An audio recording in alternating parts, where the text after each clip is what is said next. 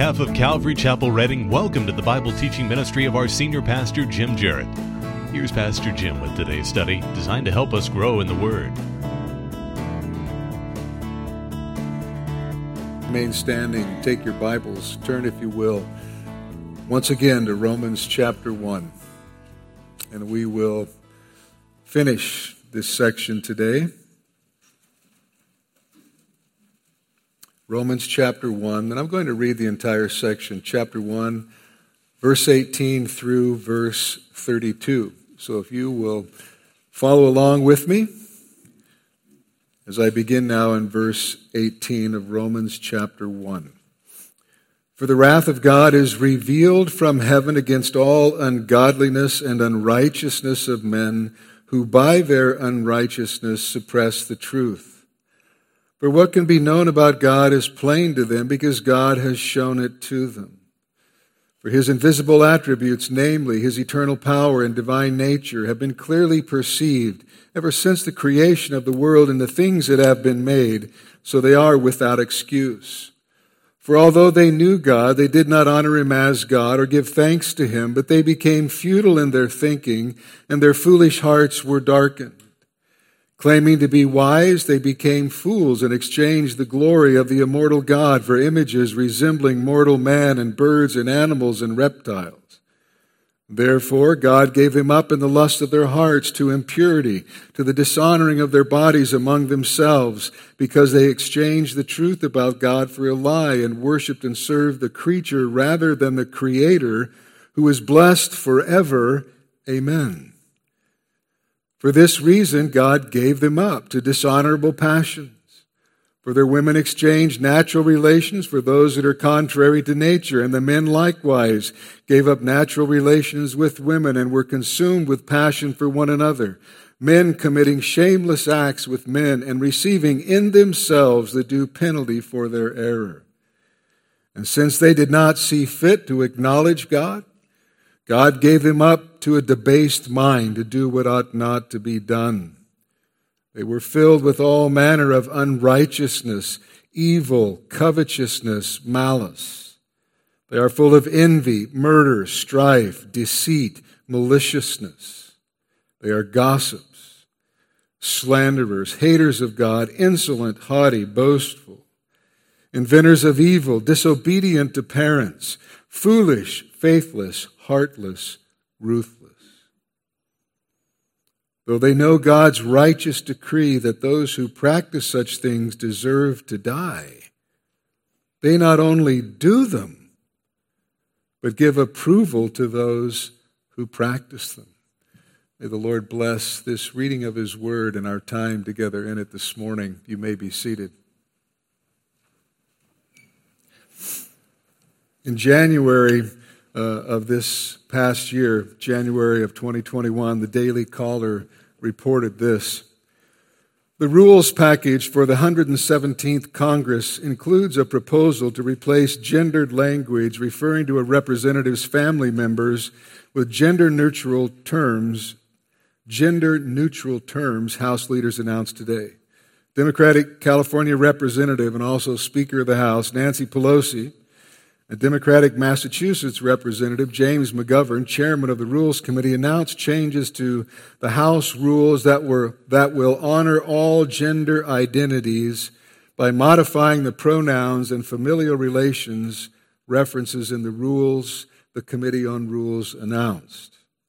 The resolution would change pronouns and familial relationships in the House rules to be gender neutral or removes references to gender as appropriate to ensure we are inclusive of all members, delegates, resident commissioners, and their families, including those who are non binary. The new rules also change seaman to seafarers, chairman to chair, and submit his or her resignation to resigns, according to the resolution. References to fathers, mothers, fathers, sons, daughters, brothers, sisters, husbands, wives, and in laws would be changed to parent, child, sibling, spouse, or parent in law according to the resolution. Extended family members would be referred to as child's parent instead of aunt or uncle, step parents, and siblings in law. Thanks to the leadership of Chairman McGovern and our members, Democrats have crafted a package of unprecedented foolishness. No, that's not what it says. Of unprecedented, bold reforms which will make the House more accountable, transparent, and effective in our work to meet the needs of the American people, Pelosi said in a statement, end quote. If that's not bad enough, on January 4th, the House adopted the new set of rules for the 117th Congress in a 217 to 206 party line vote. And a few things that I've already mentioned, but I'm going to mention them again because they're so appropriate to the passage, the section we're in this morning. You'll remember that a month or so ago, our governor mandated gender neutral toy aisles for large retailers. HHS official Mr. Levine Mr. Levine, a transgender, a man who identifies as a woman, was named the first ever female four star admiral in the Public Health Corps, and the news hailed it as a great day for women. The United States issued the first passport with a Gender X designation and expects to be able to offer the option to non binary, intersex, and gender non-conforming people early next year, the State Department said. And as I've said before, I've lost track of the numbers of gen- genders they claim now exist. I guess it's suppose, or I suppose it, it depends on whose list you read. Tumblr has a list of 112 genders currently. I heard of another list that has over 200. The sexually explicit books for toddlers to teens that appear on public school reading lists on the subject of homosexuality and transgenderism are really unmentionable from the pulpit. But one category is, is transgender books for children of all ages, including a book entitled Neither, describing to infants a land of this and that, of neither and of both. Another book's, another book's title declares that it, it feels good to be yourself no matter what your gender identity is.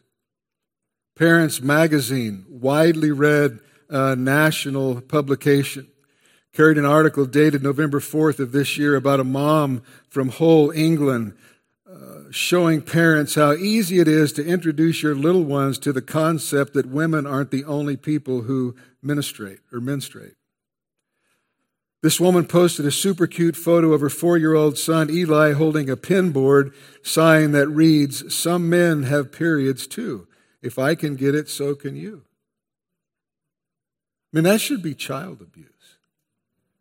In an article dated October 21st of this year, parents carried an article titled Trans and Non Binary People Can Be Pregnant Too. When talking, it said, when talking about reproduction, reproductive rights, and gynecological health, transgender folks deserve the same inclusive and affirming care as cisgender folks. Cisgender, that's, that's you and I. That starts with changing the language around transgender pregnancy. Another article in Parents titled How Doctors Are Supporting Transgender Children says, even before a child is born, parents learn their baby's sex, sometimes throw a themed party to announce it to friends and family, and then expect this child to conform to social gender norms after birth. But for an estimated 0.7% of young people, the gender they identify with is not the one they were born with. In a section of the article subtitled, What Does It Mean to Be Transgender or Gender Diverse, or TGD, reads Doctors as well as parents previously might not have even had the proper language to describe and understand what being TGD means. So the new policy also clarifies that. Natal gender or sex describes the gender assigned at birth based on anatomy. Gender identity is the internal sense of what gender a person is and can also be a combination of both genders or neither. Those who are cisgender identify with their natal gender. Those who are gender diverse may not. Gender diverse is an umbrella term for all the many ways gender can be identified. Transgender is a subject of those whose gender identity consistently over time doesn't match their birth sex.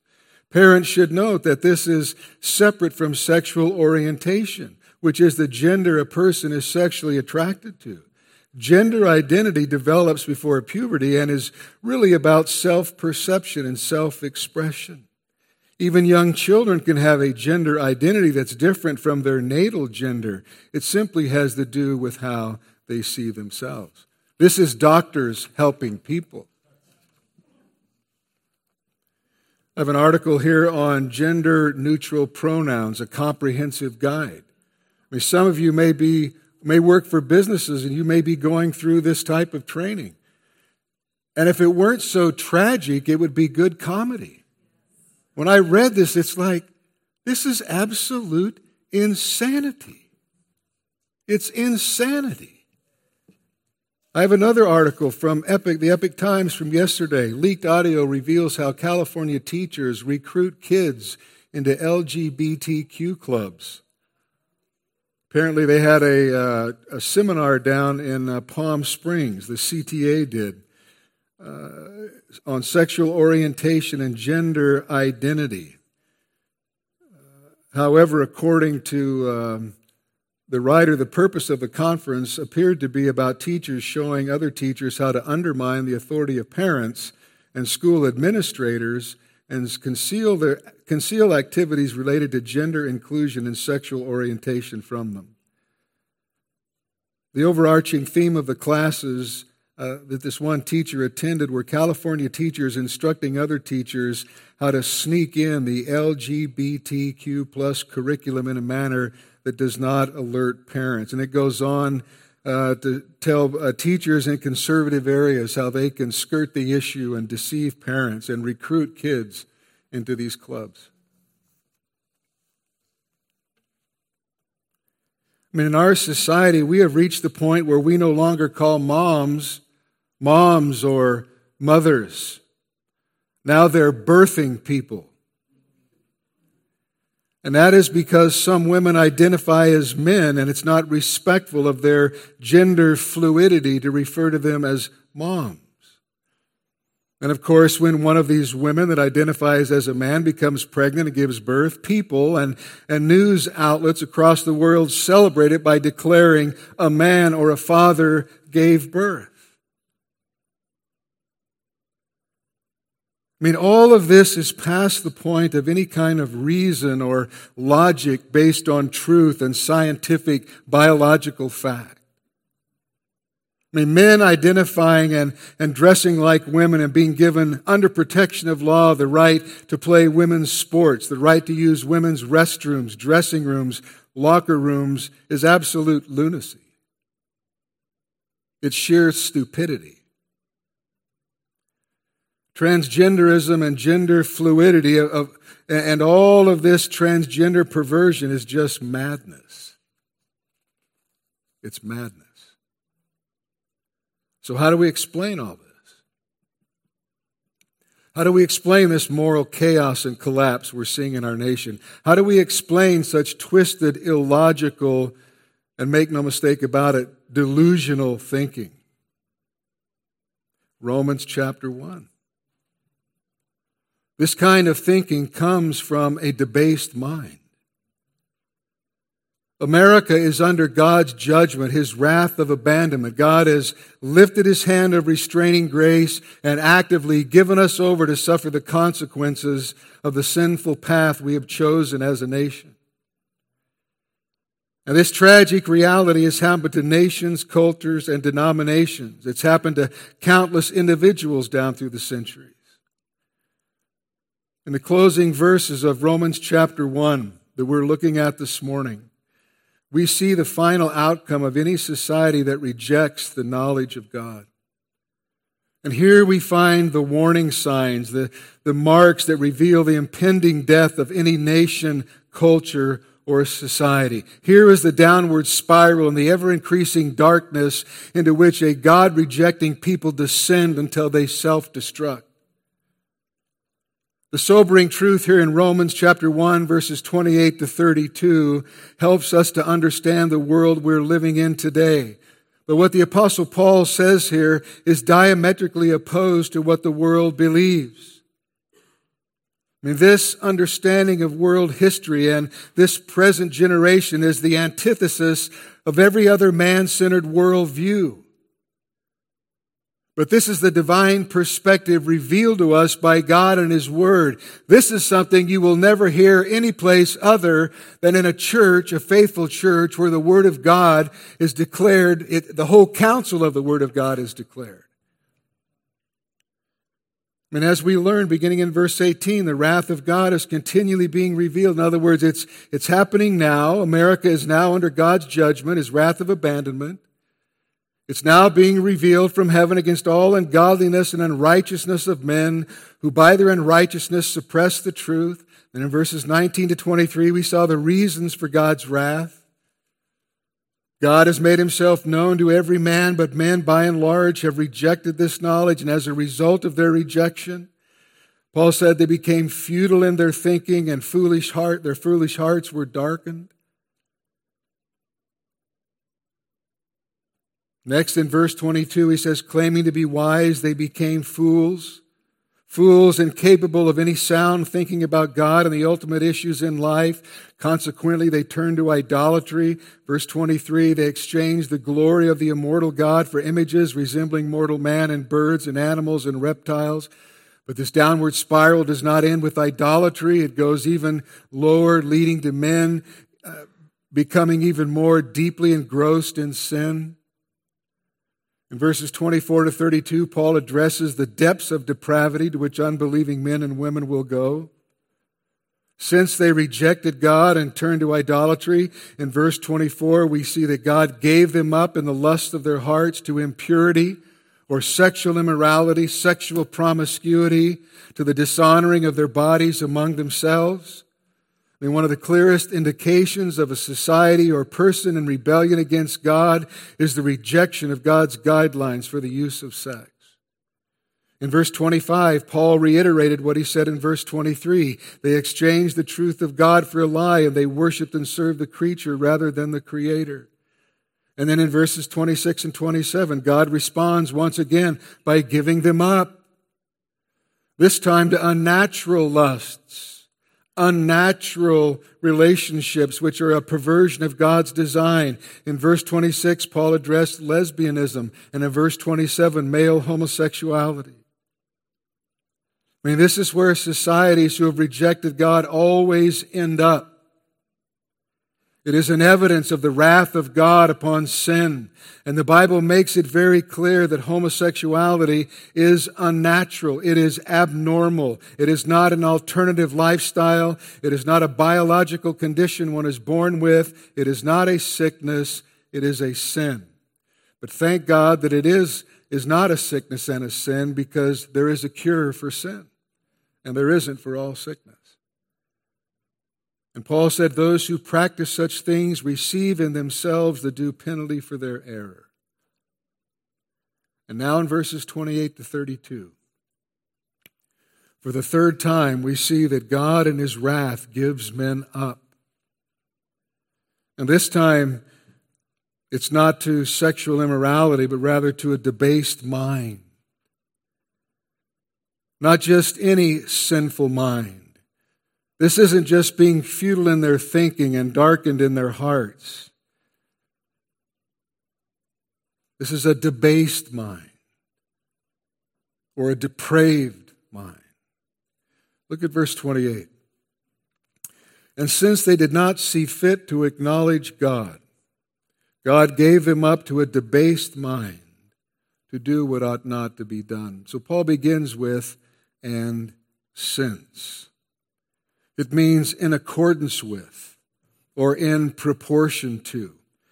One commentator noted this indicates the exact correlation between their unrighteousness and the punishment about to be described. So this is this is Paul here is describing the fitness of these things. And so since or in accordance with the fact that they did not see fit to acknowledge God, God gave them up. God gave them up. They did not see fit to acknowledge God, so God gave them up. Well, who are they? We need to determine, first of all, who are they. So let's walk this backwards. In the previous verse, Paul speaks of their error. And then in verse 26, their women, and for this reason God gave them up. Then in verse 25, they exchanged the truth about God for a lie. In verse 24, God gave them up in the lust of their hearts to impurity, to the dishonoring of their bodies among themselves. Verse 22, they became fools. Although they knew God, they didn't honor Him as God or give thanks to Him, but they became futile in their thinking and their foolish hearts were darkened.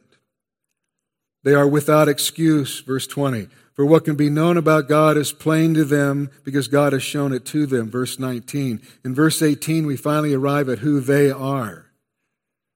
Paul writes, For the wrath of God is revealed from heaven against all ungodliness and unrighteousness of men who by their unrighteousness suppress the truth. They, in verse 28, are the God rejectors in verses 18 through 27.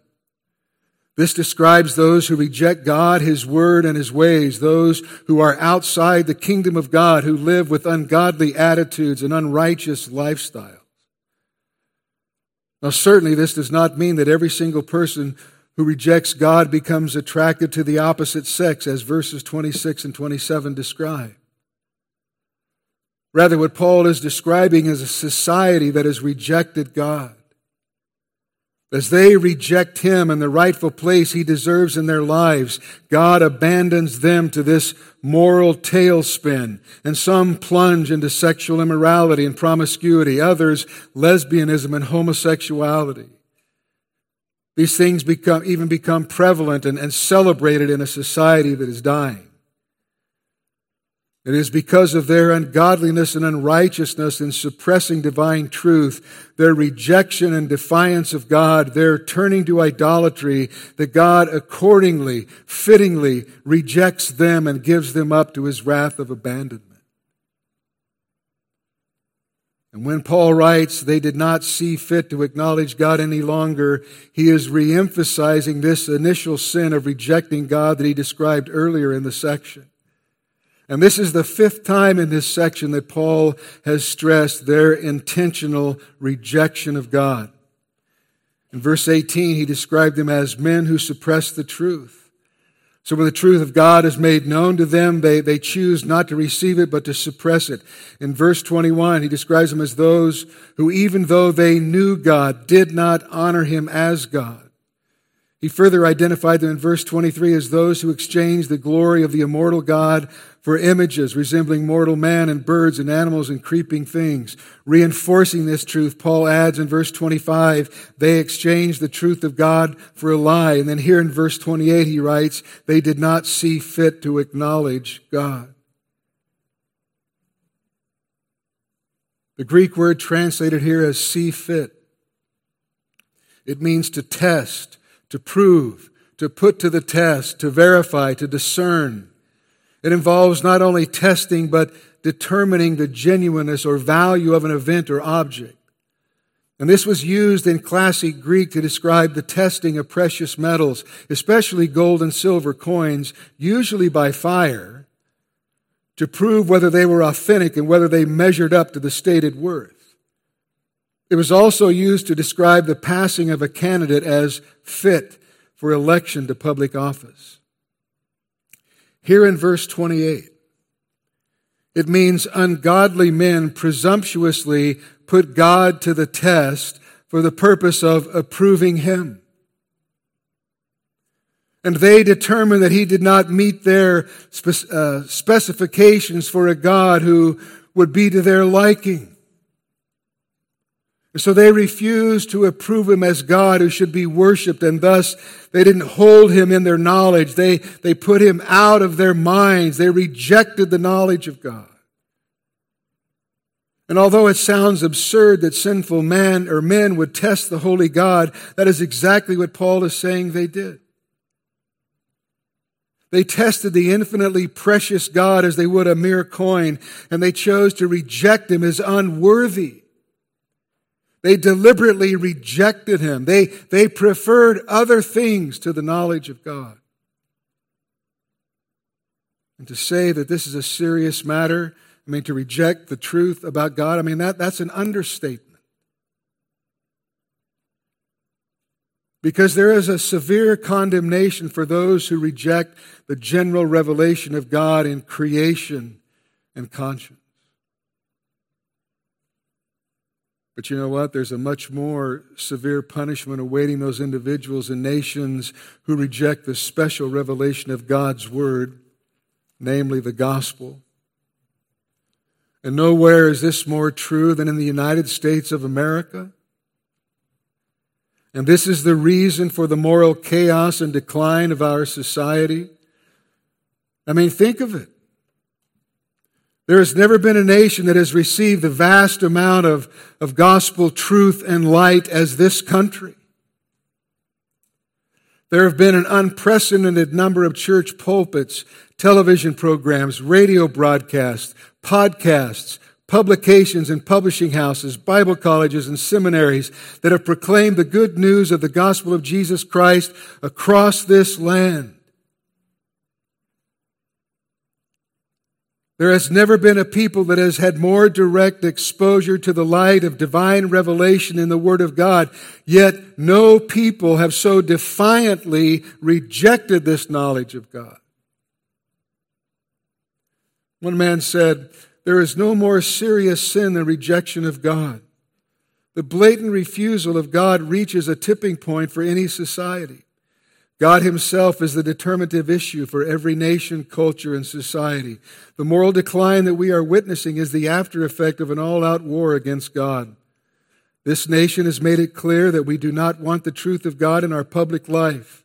This country does not want the justice of God in the courtroom. We do not want the mind of God in the classroom. We do not want to see the name of God in the public square. We are seeing the repudiation of God in our national life that arises out of the total depravity of the human heart. Mean, Paul is saying that the root problem is that we don't like having God in our knowledge. I mean, that is the fundamental problem in the world. That is the essence of the human condition. We don't want God. We want self determination and self that was the first sin in the garden. And that is the root of all evil today. We do not want to know God or to have Him in our lives. And so God, in an act of judgment, withdraws His common restraints on our rebellion, and then He gives us over to sink into the swamp that we have chosen. And since they did not see fit to acknowledge God, God gave them up to a debased mind. They deliberately rejected God as unworthy. They abandoned God, so God gave them up. And this is the third time we've seen this. First, God gave them up to sexual impurity. Verse 24, then God gave them up to lesbian and homosexual activity. Verses 26 and 27. And finally, we read that God gave them up to a debased mind. The word translated debased meant originally that has not stood the test. That has not stood the test. It means tested and found to be no good. That which is rejected after examination, like a, like a piece of metal that is tested for its quality, but it fails the test and therefore it's rejected. This word was used of coins that were substandard, so they were not approved. They were rejected as worthless and useless. And so this word came to include the ideas of worthlessness and uselessness. And so Paul is using a play on words here that we don't get in our English translations. And his choice of words is just another way of bringing out uh, the fitness of this. Paul is saying that the mind that finds God worthless becomes worthless itself. The rejecting mind becomes a rejected mind. They, as Job said in, in uh, 21:14, they say to God, "Depart from us; we do not desire the knowledge of your ways." And God obliges them. That's what is behind the word which is translated debased. They rejected God, therefore they were rejected by God, and God gave them up to a mind that becomes spiritually depraved, a mind that is spiritually worthless and useless.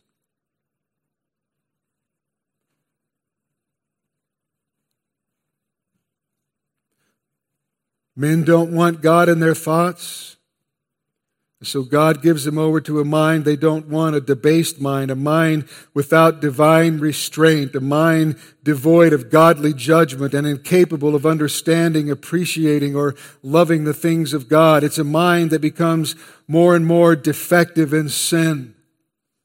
Not only do they use it to sin, but they, they can't even think clearly about sin. They can't recognize it. It's a mind so debilitated and corrupted that it's unable to make trustworthy moral judgments.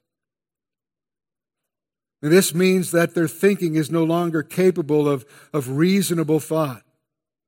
It means that they are unable to think rationally or logically concerning the issues of life. Their mind is rendered incapable of, of rational thought. They make insane choices that they would have never made otherwise. This, this exercise of divine justice causes them to sink even deeper into sin. Their debased mind causes them to make illogical decisions. This is what we have in the transgender bathroom situation. I mean, is there anything more insane than that? That is a depraved, reprobate mind incapable of sound thinking. And who knows what's next? Well, let me give you an example of what's coming next in the form of news from day before yesterday. Non binary Old Dominion University professor calls for destigmatizing pedophilia. Allyn Walker, an assistant professor at Old Dominion University in Norfolk, Virginia, is arguing minor attracted people. So they don't even, they've changed the name. They don't even call it pedophilia. Now it's minor attracted people. Those sexually drawn to children under the age of 18 this professor says they should not be ostracized for their attractions, suggesting such urgings are okay, so long as they are not acted upon. Walker, who identifies as queer and non binary trans, said during a recent interview there is no morality or immorality attached to attraction to anyone because no one can control who they're attracted to at all. That kind of thinking comes from a debased mind that is irrational, it is delusional. A debased mind produces all kinds of evils. When it can do nothing except those things, Paul says, which ought not to be done. Which ought not to be done. In other words, things that are totally unfitting and, and completely improper. And Paul gives an entire list of antisocial practices of things which ought not to be done. I mean, things which together describe the breakdown of community as standards disappear and, and society continues to disintegrate. When that happens, truth becomes relative. What's right is called wrong, and what's wrong is called right, and it's even celebrated and said to make us free. The debased mind no longer submits to God's standard or any uh, standard of any moral standard of right and wrong. I mean, right and wrong are now determined by convenience and preference rather than by the, the sure marker of God's Word. And when this happens, chaos and certain behaviors are sure to follow, as verses 29 to 31 make clear.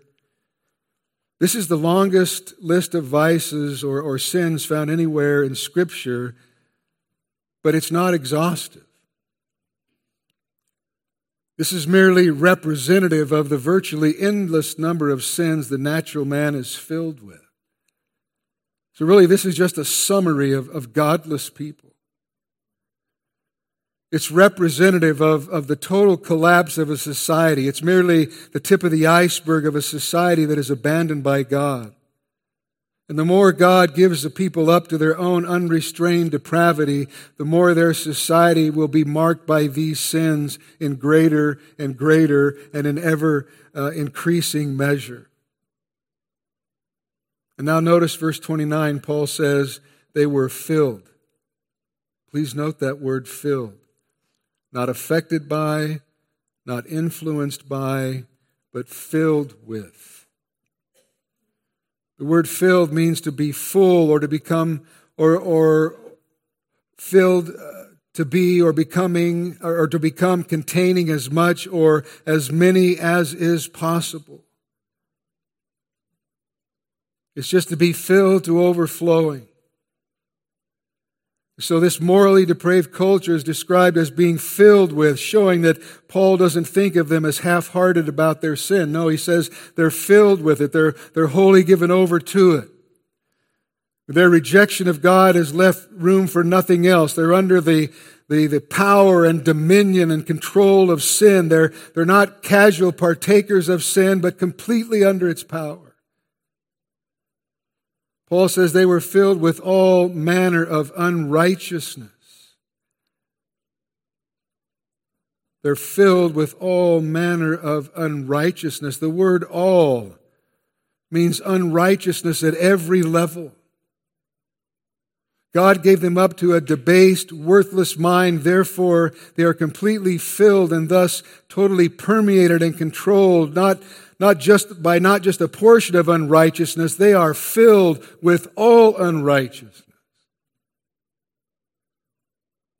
And this word unrighteousness means violating a law, a departure from a standard.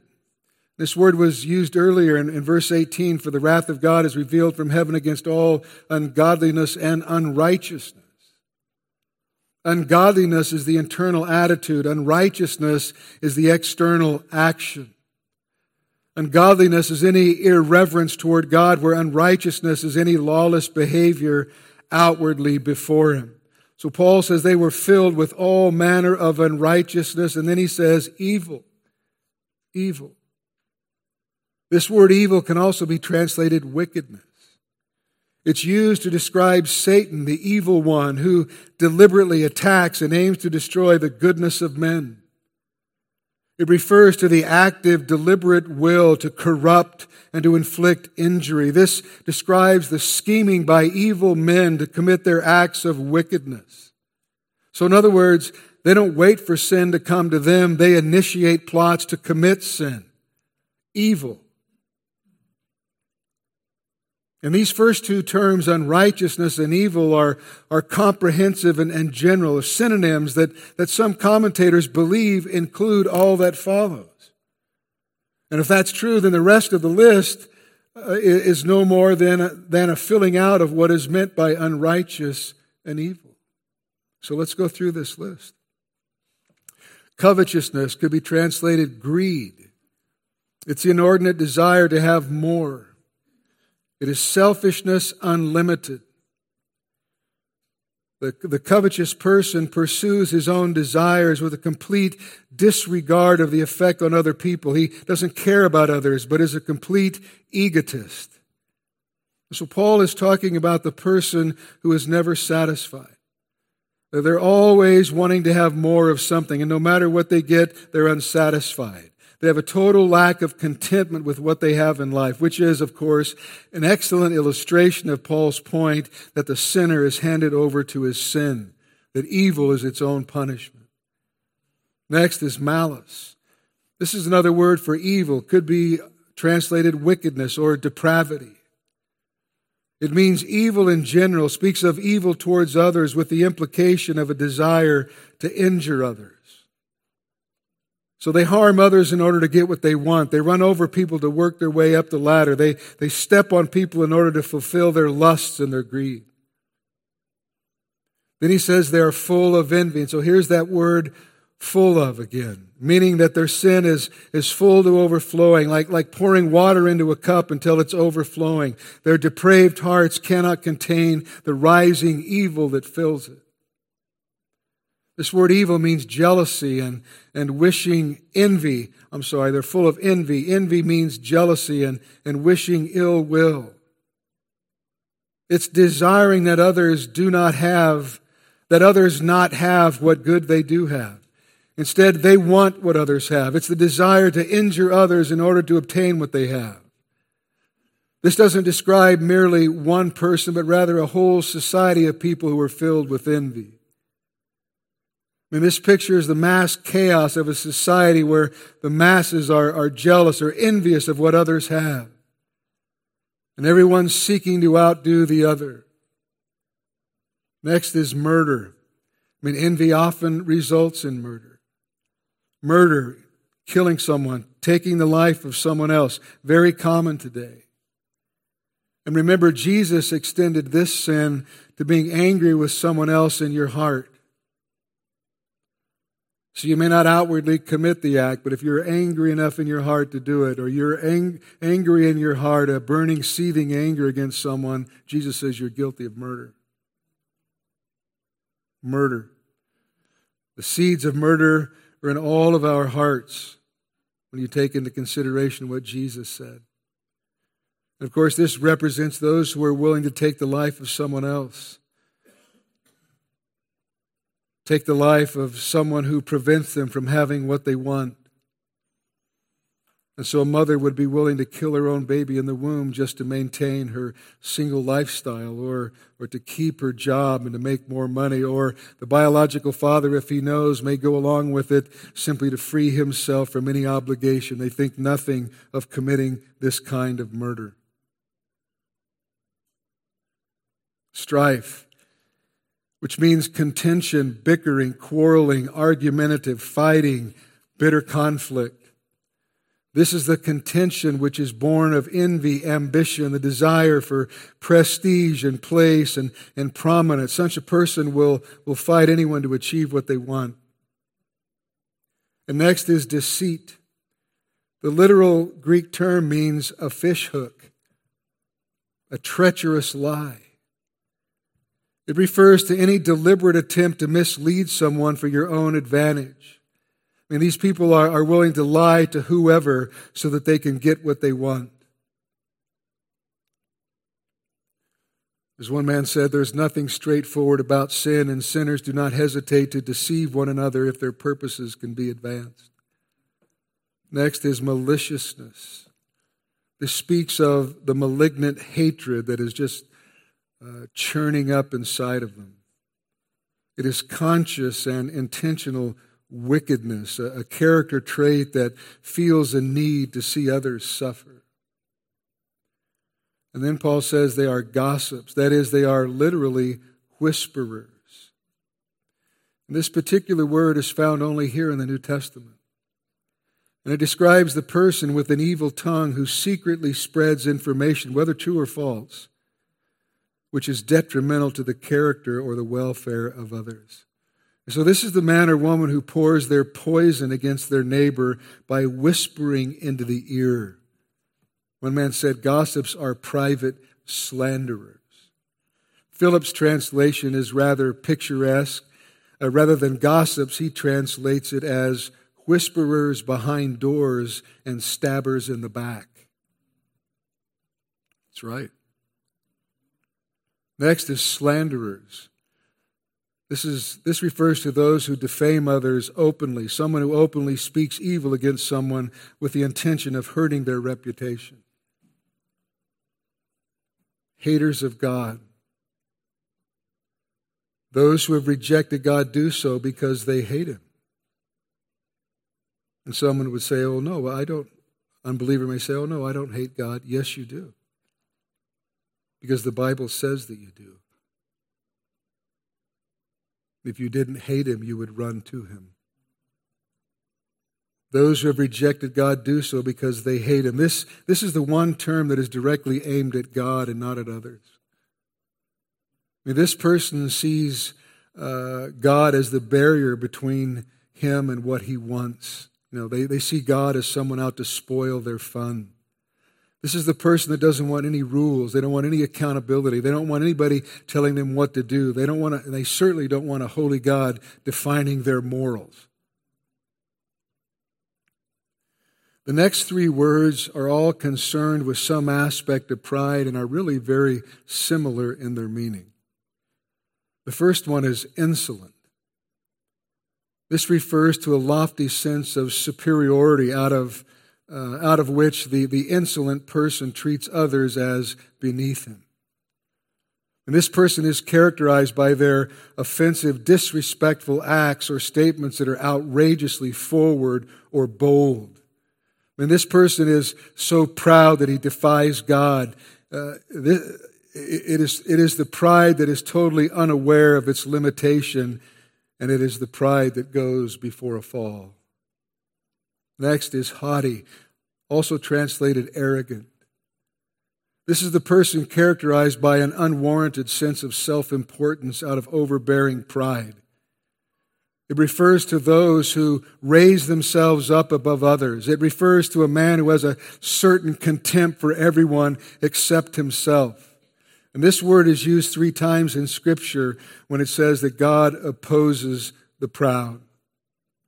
Next is boastful. And this means vocalizing your supposed superiority and, and bragging. This word came from a word meaning wandering.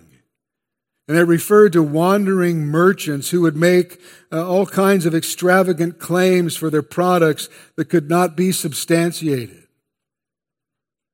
And the word includes the thought of evil intent. This word is, is not used of harmless, amusing exaggeration, but rather evil intent. And then inventors of evil. This suggests a, a certain ingenuity in, in devising evil.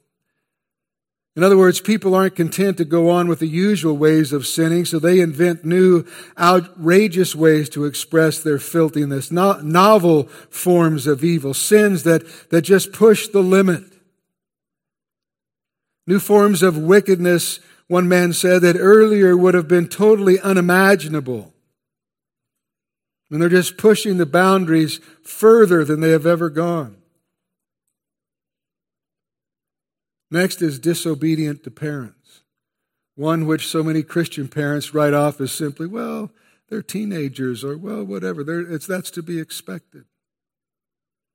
No. No, this is a mark of the extent of man's corruption. In a world which took very seriously the obligation to honor one's parents, this was a grievous sin because it implies a lack of gratitude and a contempt for family authority. In fact, the sin of child rebellion was so serious in the Old Testament that it required the death penalty. And this is why it is so important. Parents, listen to me, please. Don't tune me out.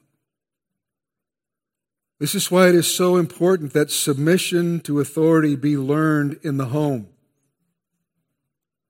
Because when it is not,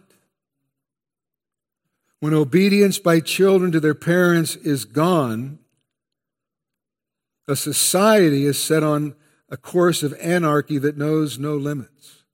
You don't think so? Look around at society today. Look around at what goes on in the classroom. Where there is no obedience and respect for one's parents, this moral breakdown leads to a disregard for the law, all law. And there's no respect for any institutional authority, whether it's in the classroom, the workplace, or the government. There's no regard for any authority.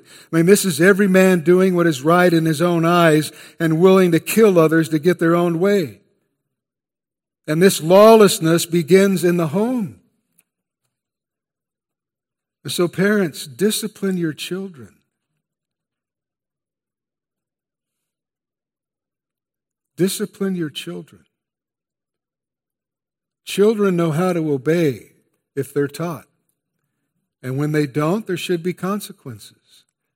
Discipline your children. Train them to be obedient and submissive to your authority, because if they are not, they will not be submissive to any authority.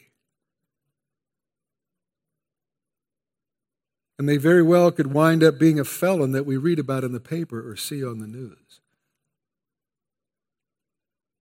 It begins in the home. Next is foolish. It means without understanding, senseless, mentally and morally no understanding. It refers to those who uh, act stupidly, especially in the moral realm. They don't fear God, which is the beginning of wisdom. They, they are without any intelligent thought concerning God or morality. They have no comprehension of who God really is, what his moral law is, or what any common decency is. They don't understand the, the truth of God at the most basic level. Their consciences are seared as with a hot iron. Right and wrong are indistinguishable to them. Next is faithless or untrustworthy, covenant breakers.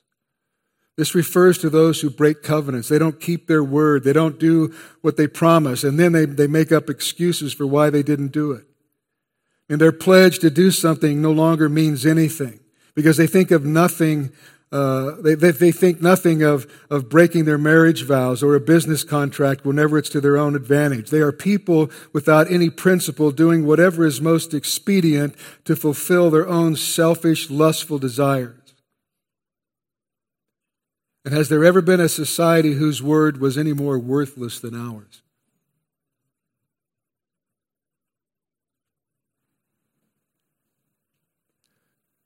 One man said, satisfactory living comes to an end when people cannot be trusted to keep their pledged word.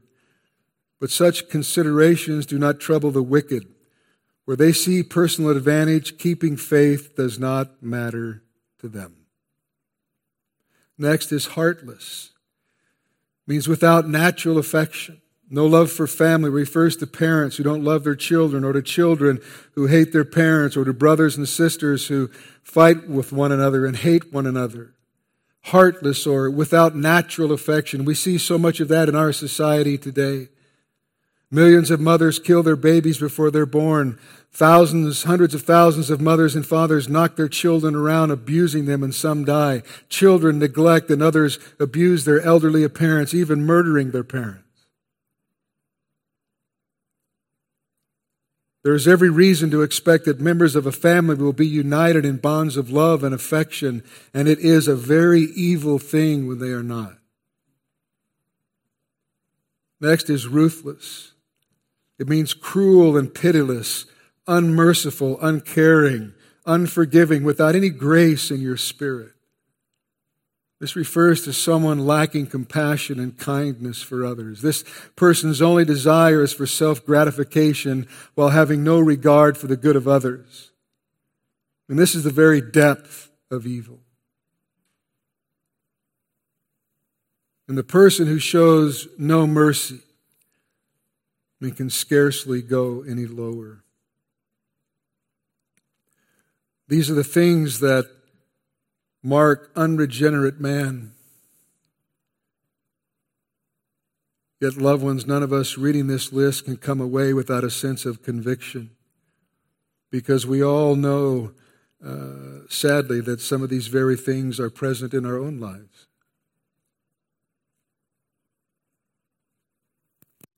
And so, if we are honest with ourselves before God this morning, we will recognize that Paul is also describing our sins.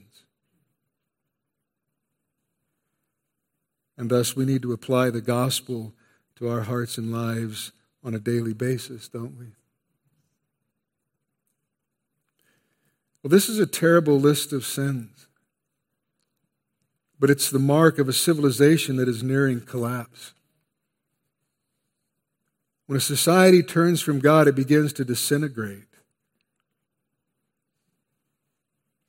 And not all of those who are without Christ have done all of these things, but these kinds of things come most naturally to them. And the tendency is for deeper and deeper decline. And this has been the moral decline of countless societies and empires, such as, for example, Sodom and Gomorrah or the ancient Greek or Roman empires. And it's happening before our very eyes today in America. Any civilization that rejects God will not survive. but rather it will self destruct. It will implode and collapse from within because it is rotten to the very core. So these are the telltale signs of any godless society in its death throes.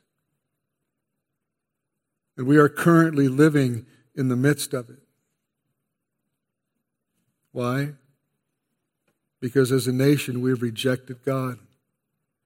We have abandoned Him.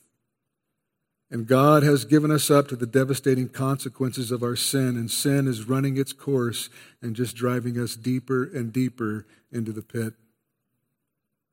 I mean, this is the outworking of God's present wrath of abandonment. You know, we, we are being left to the consequences of our depravity.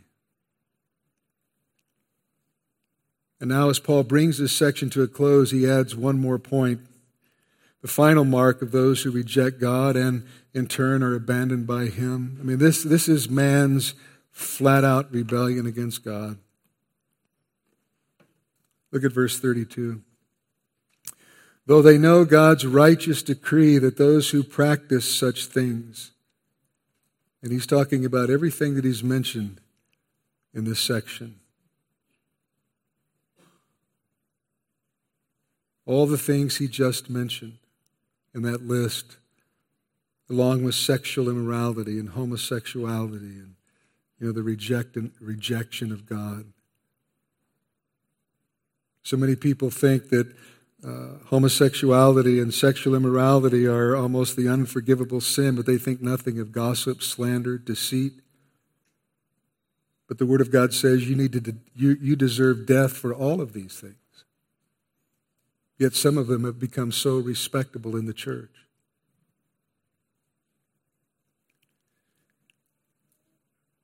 Though they know God's righteous decree that those who practice such things deserve to die, they not only do them, but give approval to those who practice them.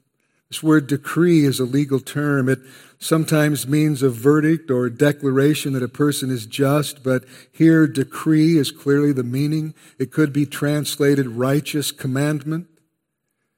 It speaks of an authoritative rule, especially regarding righteous behavior. And so Paul says they, they know, men know God's righteous decree.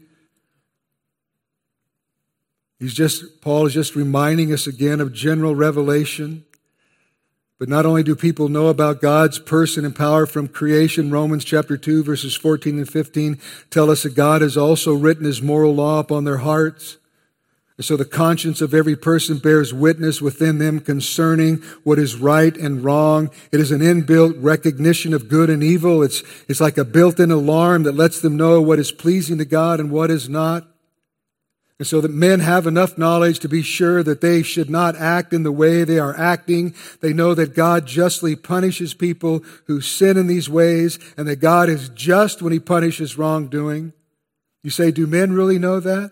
Yes, they do. They have a conscience and they know. And that is why there is so much alcoholism and drug abuse. That's why there are so many guilt ridden people that are just filled with pain and anxiety and regret and, and torment inside because they know it's wrong and they know it's going to be judged.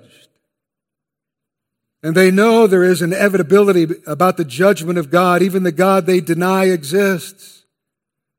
And they know that people who practice such things, it means doing something as a regular practice or as a routine habit.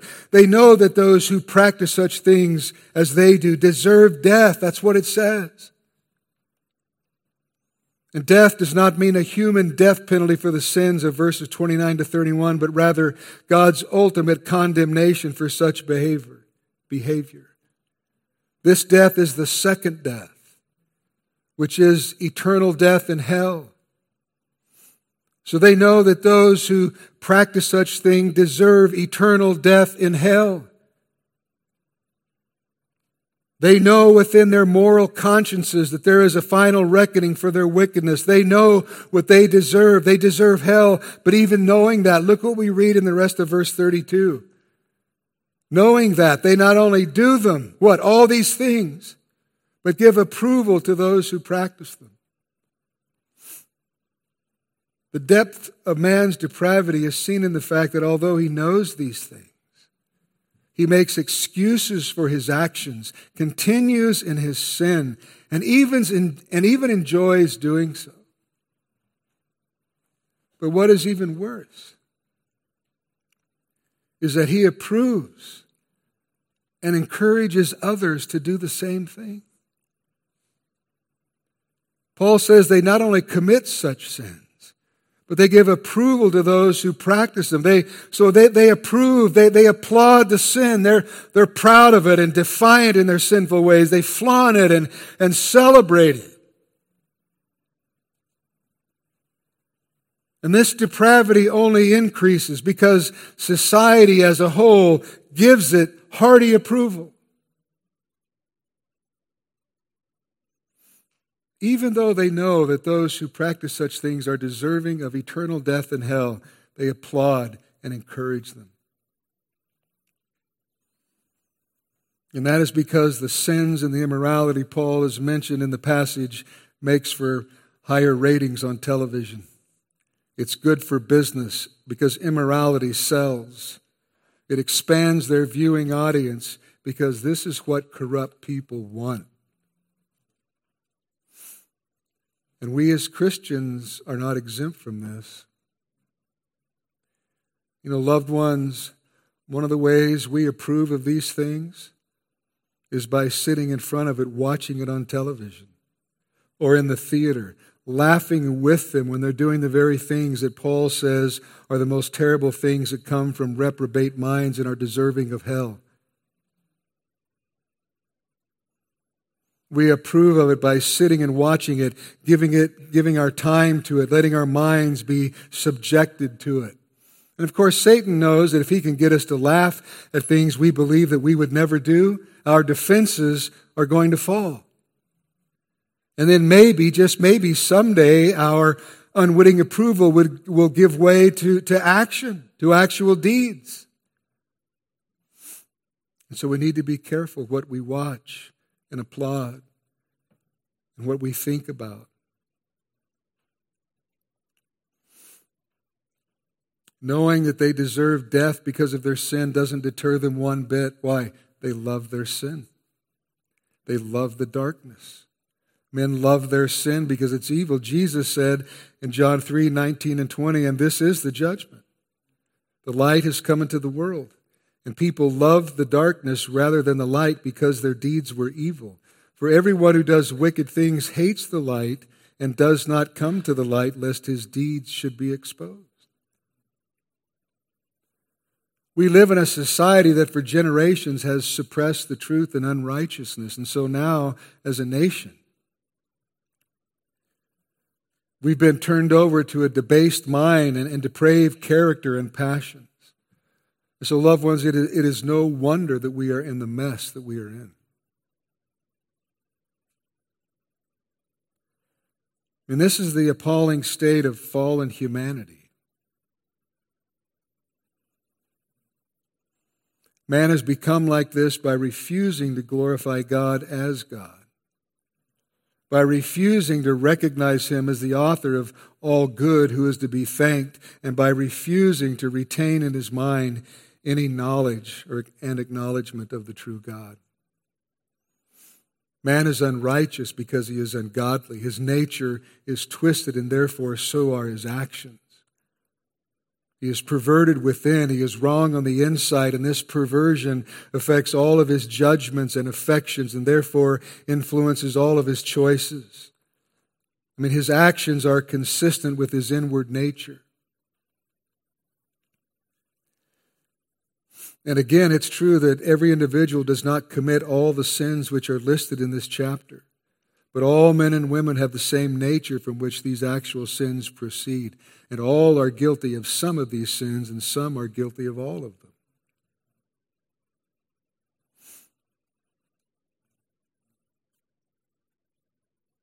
And so, what we have here is an accurate, up to date description of our society. This is the downward spiral our nation and the world is in at this present time. Our society is decaying and descending further into depravity. We are nearing the bottom of immorality. I mean, there is only one hope to pull out of this death spiral. One hope. So we're not without hope. That's the good news. We are not without hope. But there's only one hope.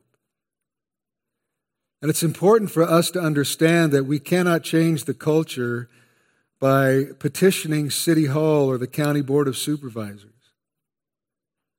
We cannot change the rapid downward spiral of society by lobbying our politicians or by merely voting certain candidates into office. I mean, certainly, as good stewards of the citizenship that God has blessed us with, we should be doing all we can to resist evil and to influence our government toward common decency, toward biblical morals and values like that we see all through our founding documents.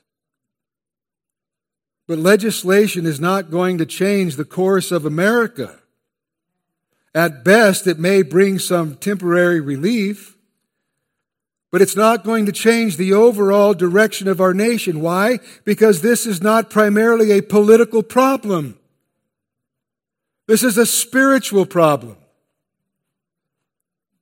And therefore, only a spiritual solution will change and transform the desperately wicked and deceitful human heart. And so the answer to what's wrong with America is what Paul declared in Romans chapter 1, verses 16 and 17. For I am not ashamed of the gospel, for it is the power of God for salvation to everyone who believes, to the Jew first and also to the Greek.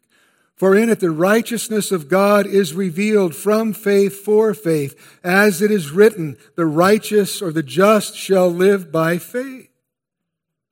That's the answer. That's our hope.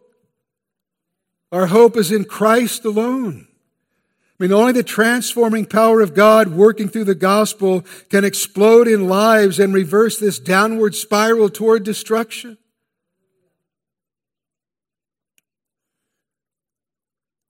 And we have to remember that God has not called us to be popular. He has called us to live in this world with one eye on the next. He has called us to trust Him and to follow Him at all costs and to become like Him and to be useful to Him and to stand upon His Word we must also remember that the wrath of God is much worse than the wrath of man. And all it takes for society to crumble is for the godly to do nothing. I mean, certainly we cannot do everything. But what we can do, we certainly must do. I mean, we must do all that we can to spread the gospel of Jesus Christ. How? Well, through the preaching of God's word in our churches, through, through Bible studies. And, and most evangelism takes place primarily through personal witnessing, one on one witnessing. I mean, when was the last time you shared the gospel with someone or gave someone a tract?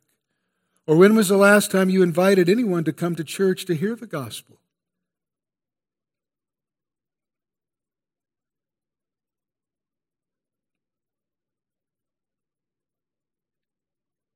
we forget that we're not here to live for this world and for ourselves. And we're to get the Word of God out however we can.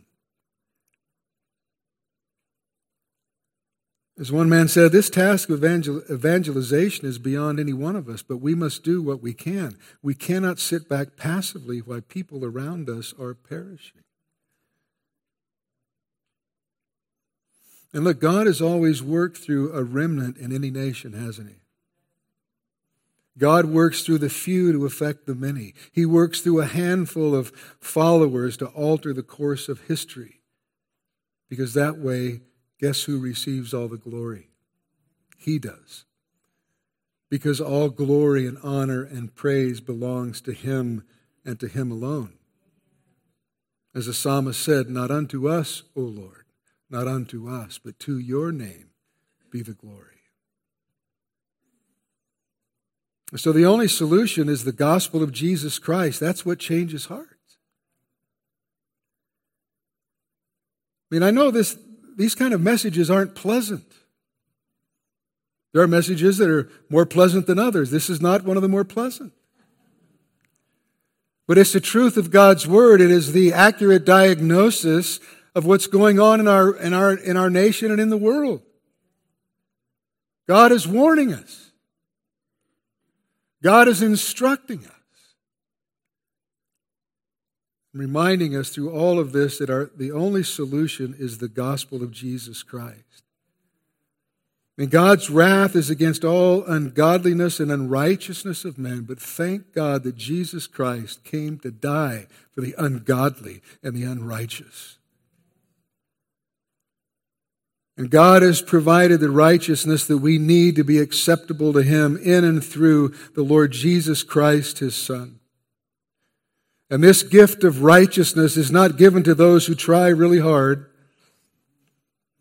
but rather it is given to those who trust in Christ alone for salvation. And so I close by asking this morning, have you trusted in Jesus Christ alone to save you from the wrath of God? And most people, when you ask them, what do you save from? They say from sin. Well, you're certainly saved from the, the power of sin and the penalty of sin, but ultimately you are saved from the wrath of God. Scripture says you are saved from the wrath to come.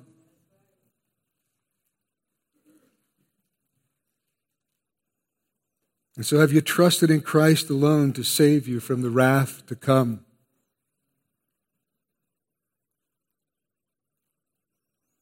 Have you trusted in Christ alone for salvation?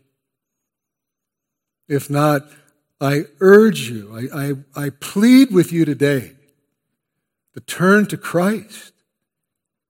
Turn to Christ. Run to Him because He's your only hope. You're, you're standing on the precipice of an eternal hell.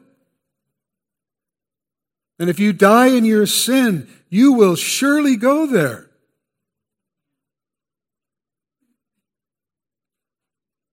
Turn to Christ today before it's too late.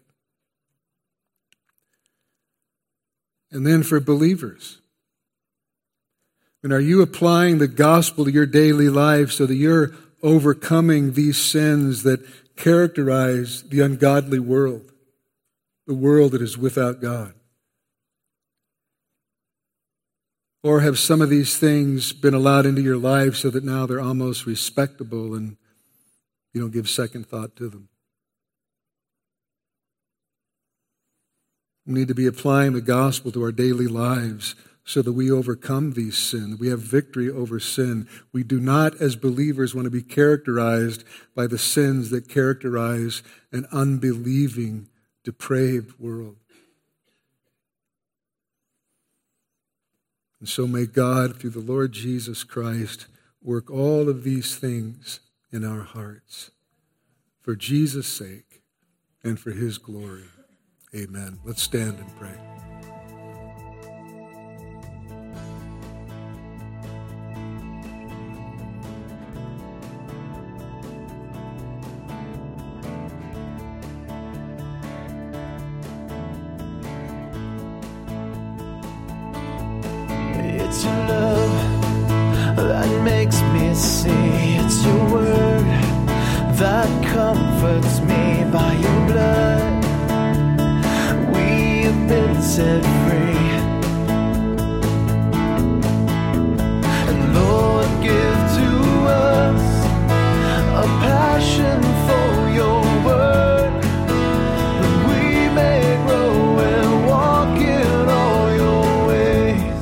Behalf of Pastor Jim Jarrett and everyone at Calvary Chapel Redding Palo Cedro, we hope and pray this study you just heard will help you grow in the Word. If you have any remaining questions or comments, please call us at 530 547 4400. That's 530 547 4400. Or write to us at P.O. Box 837, Palo Cedro, California 96073. You can also email us through the website at ccredding.com. Thank you for listening, and may God richly bless you.